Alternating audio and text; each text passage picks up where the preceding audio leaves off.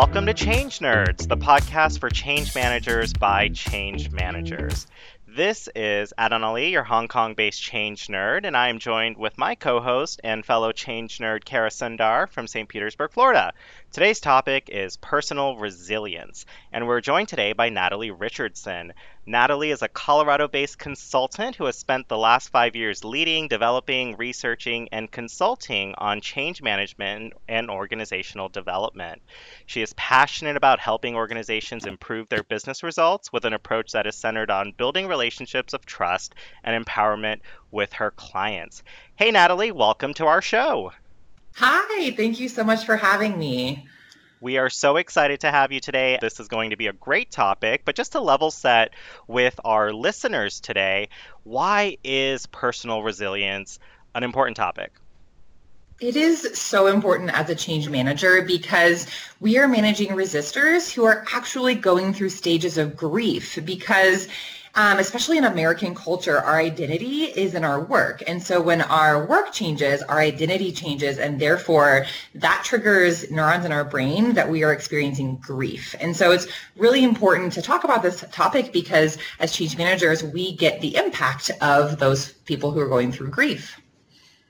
I also think we work with project team members who who they're just stressed out all the time. Like they're on a mm-hmm. deadline. Mm-hmm. There's not a lot of business as usual when it comes to the work that we do, and so you're just completely surrounded from your sponsor to your end user with people that are are struggling to find their normal and and maybe having some really severe reactions based on that that exactly. change. You are absolutely right. It comes from all directions. It comes from the end user, it comes from your sponsor or your buyer, whoever it might be that you're working with, that everyone is under a lot of stress. And it all points back to identity and that all points back to fear and, and grief and fear of the unknown. And so it's a really important topic to talk about because we all experience it as change managers. We have to go home at the end of the day and mm-hmm. um, and manage that. And so how do we, we cope with that? That's a really important topic, I think.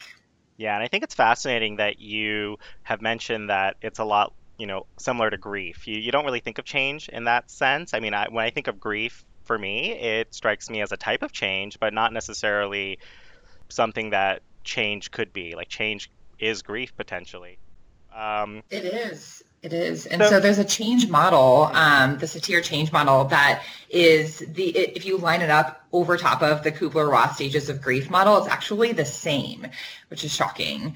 Um, so people go through shock and then denial, then frustration, then depression, then they want to experiment with it, and then they make a decision, and then they finally choose to adapt and to move into that change. But it's the same as grief. And so we, we I think we oftentimes forget that. Right. Mm-hmm. Acceptance comes to mind, right? The goal is mm-hmm. adoption slash acceptance. Um, so, what does this look like? Can you potentially walk us through some of the phases uh, and really what that might look like for us? Yeah, absolutely. And so in the change the change curve or change model, you know, you have the new process that's introduced. People get um, scared if it's not managed well, or if it even if it is being managed well, they mm. still sometimes can be can be scared. And so there's a dip in productivity, there's a dip in morale, and when that dip happens, people start to feel shock, they start to feel denial, they get frustrated, and they start might start taking it out on people at work or people at home. Um, I've had clients in the past that have gotten that have reacted to it in different ways. I've had a client in the past that threw a chair in a meeting because um, the client was angry about the change. I've had people that retaliate through sadness. Well, they will just cry whenever they find out about a change. Or I've had folks that retaliate just in terms of they don't want anything to do with it and they start sabotaging it from the outside. Well, they will, or they will avoid going to meetings and then they will talk poorly about the meeting even though they didn't attend and they'll just start to really sabotage the change. And so the people react in different ways, whether it's through anger or sadness or like I said, retaliation in different ways. And so how we manage that in the beginning is very important because that sets the stage for how that person in that organization overall will will manage the change and we'll see the change over time.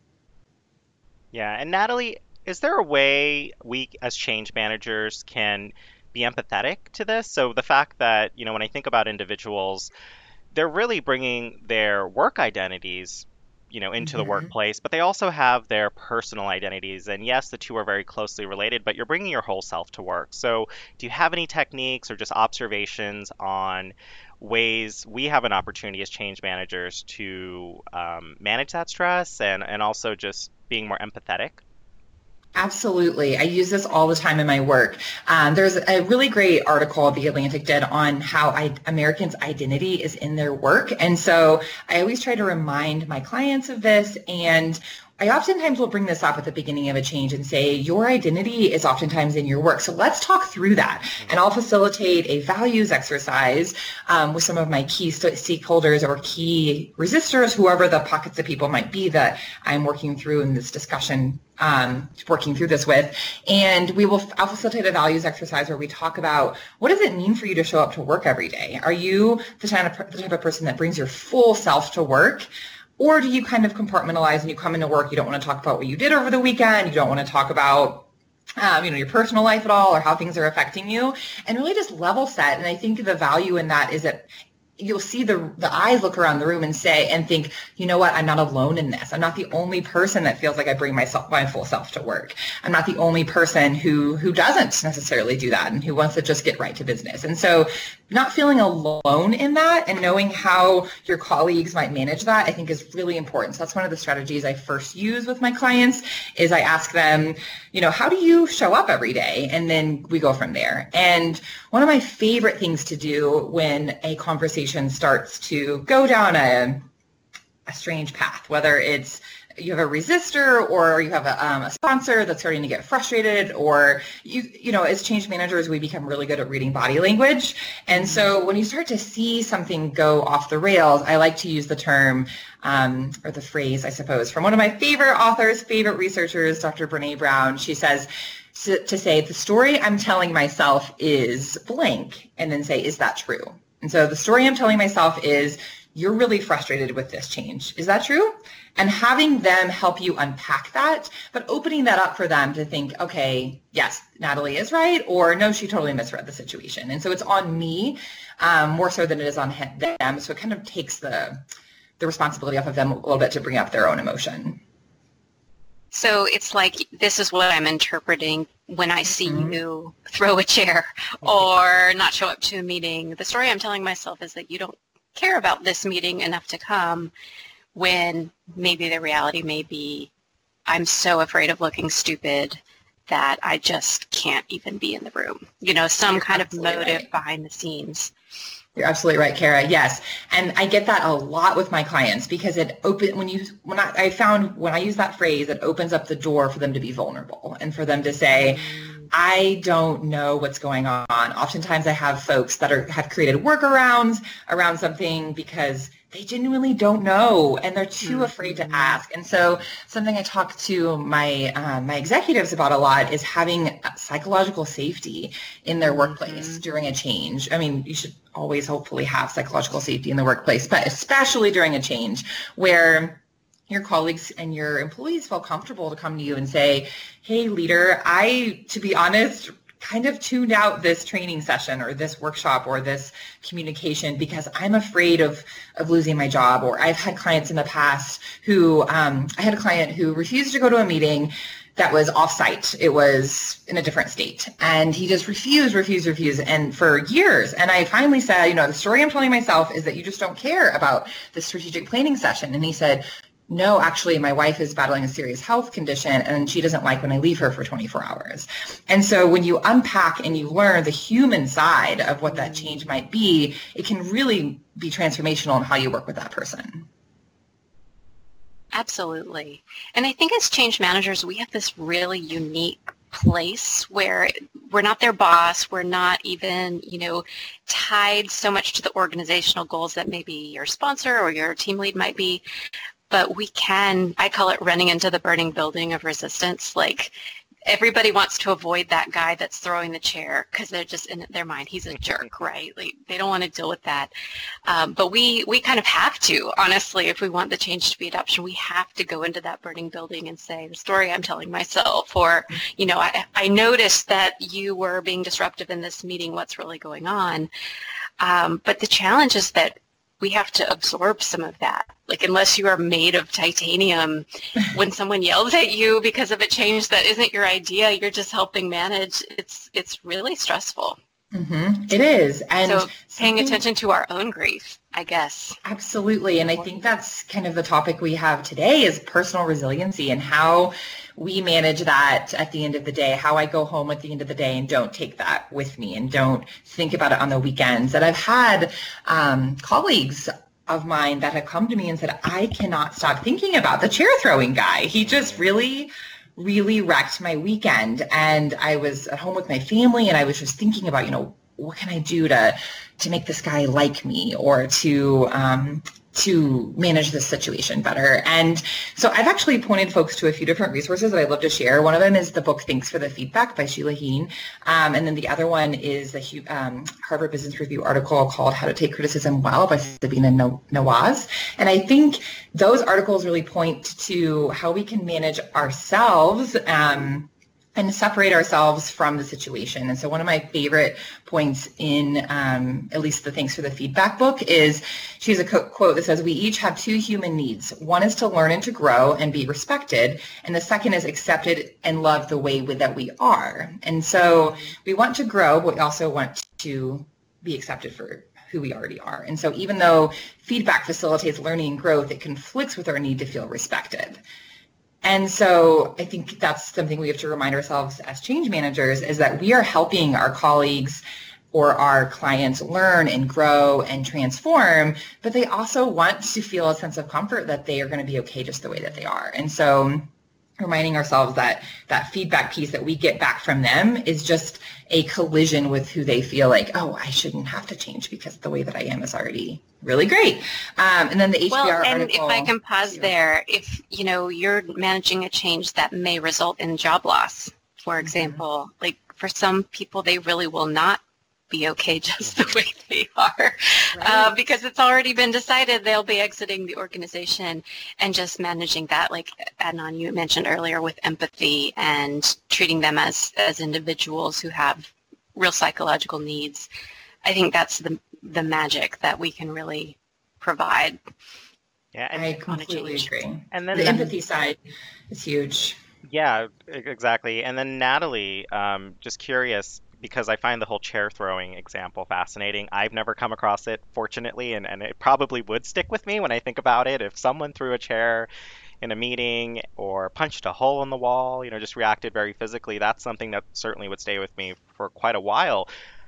Are there any techniques that you have in terms of just setting those boundaries, you know, where, where they are crossed? Um, you know, it sounds like there are some techniques potentially that we can leverage um, to course correct or perhaps you know pause and, and, and take that to, in a different direction. You know, for me, it seems like if someone throws a chair at the wall, it's over. But are there techniques we can use to do two things: set boundaries and also you know course correct the discussion there are, yes. I use them all the time. And so one of them is for in the chair throwing example, for example, that that one came up. Um, I asked him, I said, I'm sorry, that's, that's not appropriate. And the way that you're behaving is not appropriate at all for workplace behavior or just in general. And so I would like for us to take a pause and we're going to think about um, the conversation that we're having and we're going to move forward in about, about, about 60 seconds. And so we sat there and it was awkward for him, very awkward. You know, he's sitting there for 60 seconds and this is a grown professional, you know, who has just behaved in this way. And so again, take a pause, recalibrate and then say, okay, the story I'm telling myself is that you are frustrated about this change. And so therefore you threw this chair um, let's talk about this. And so then we started unpacking. And then oftentimes what I'll do is get up, if and ideally there's a whiteboard in the room, and I'll start whiteboarding the change. And I'll start whiteboarding the, the person's issues and get them all out written out there because sometimes they'll have one idea or one frustration in their head they keep talking about. Um, but really there's another one that's buried much deeper. And so when you write it down, totally and you get it out on the table, they start to unpack it and you can see it in their eyes. They start to realize, okay, I'm actually really frustrated about something else that I didn't even maybe realize. Isn't it almost always that? It is. It really is. and so I try to, you know, whiteboarding is my second thing I do. And then if I really do feel uncomfortable, I will always bring in someone else into the room and say, okay, I think your opinion might be, um, you know, I may not be grasping exactly what you're trying to say. Like, I'd love to get a more technical person in the room. Let's grab so and so, and that I'll have asked people in advance. They're going to be like my safe people. Um, if I have a, a, client that might be a little challenging, they'll I'll ask, hey, if I have a challenging client, can you come in and talk from the technical side and kind of talk them off the ledge? So I'll kind of have those people in advance that I can go to as a resource. And so those are kind of the three main things I do in that example. Also, um, in this HBR article that I mentioned, it's called How to Take Criticism Well, um, she talks about how to think about the criticism or the frustration, not necessarily to you as a person, but to your role. And so as change managers, mm-hmm. we often are seen as the bearer of bad news or, you know, mm-hmm. shooting, shooting the messenger. We are the messenger. And so, um, how to just think about that as this is my role. This is the hat that I wear when I come to work. I love my job, but this is just, you know, who what my role is. It's not me as a person. And no matter who was that. in this role, they would be getting this. Exactly. It's not that I'm doing a bad job mm-hmm. necessarily. I mean, you might be, but chances are you're doing a great job, but it wouldn't matter who was in the role. The guy's still still going to be upset.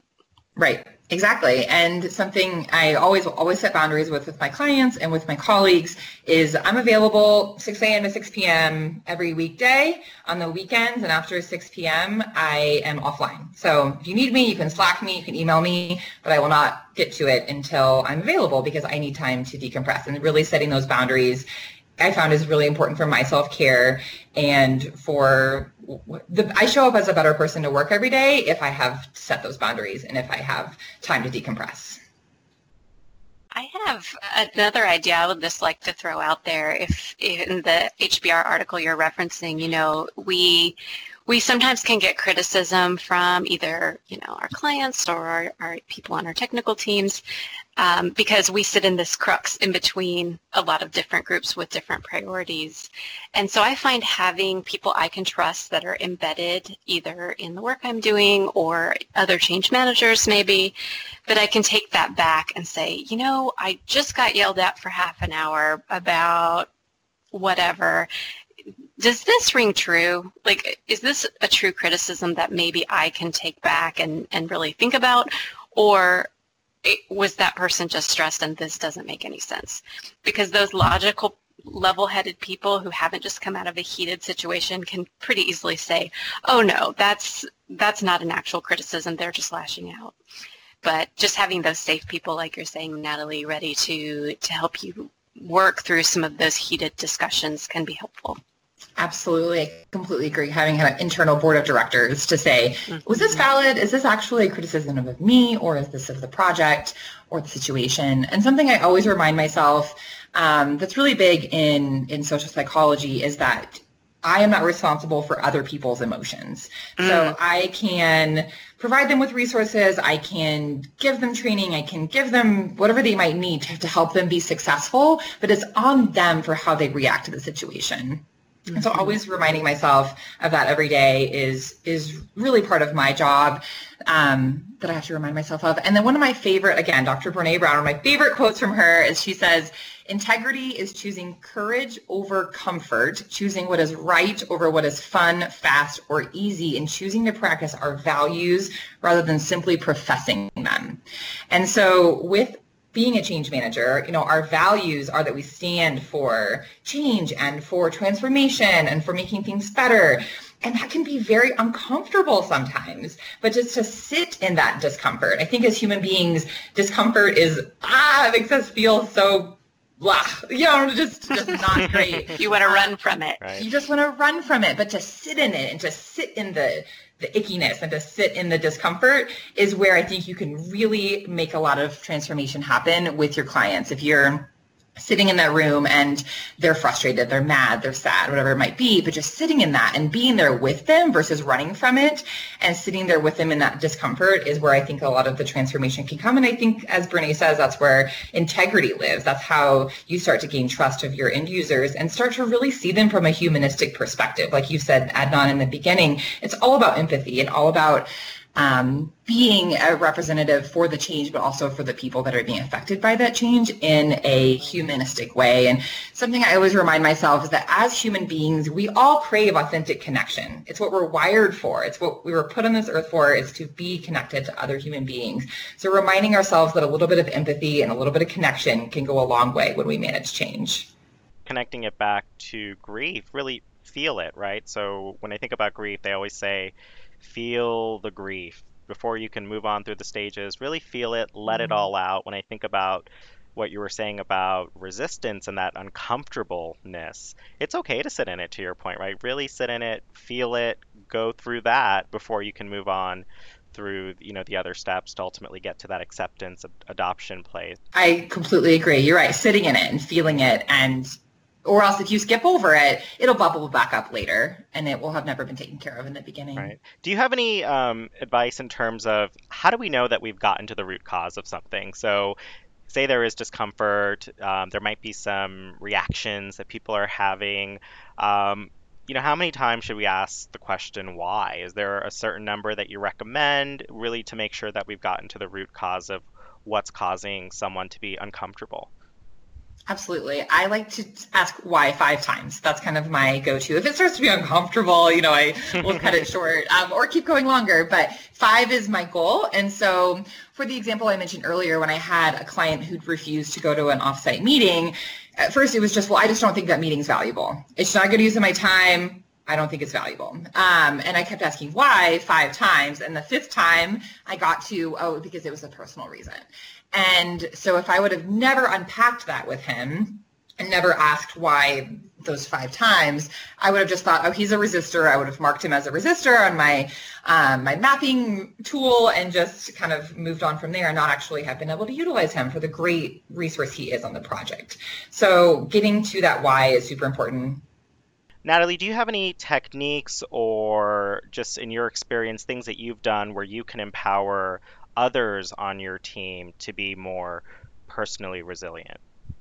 Absolutely. I think as a change management consultant, I oftentimes see myself as a consultant to my clients, but then also a consultant to my teammates because my teammates, they're incredibly bright. A lot of them are technically um, brilliant. That's their, their role is that they're a technical consultant, but they may not be seeing the, the challenge from a humanistic side. So I see myself as kind of consulting to them as well. And so something I always remind them is that piece I mentioned earlier about about you're not responsible for how other people react to things. You're not responsible for other people's emotions.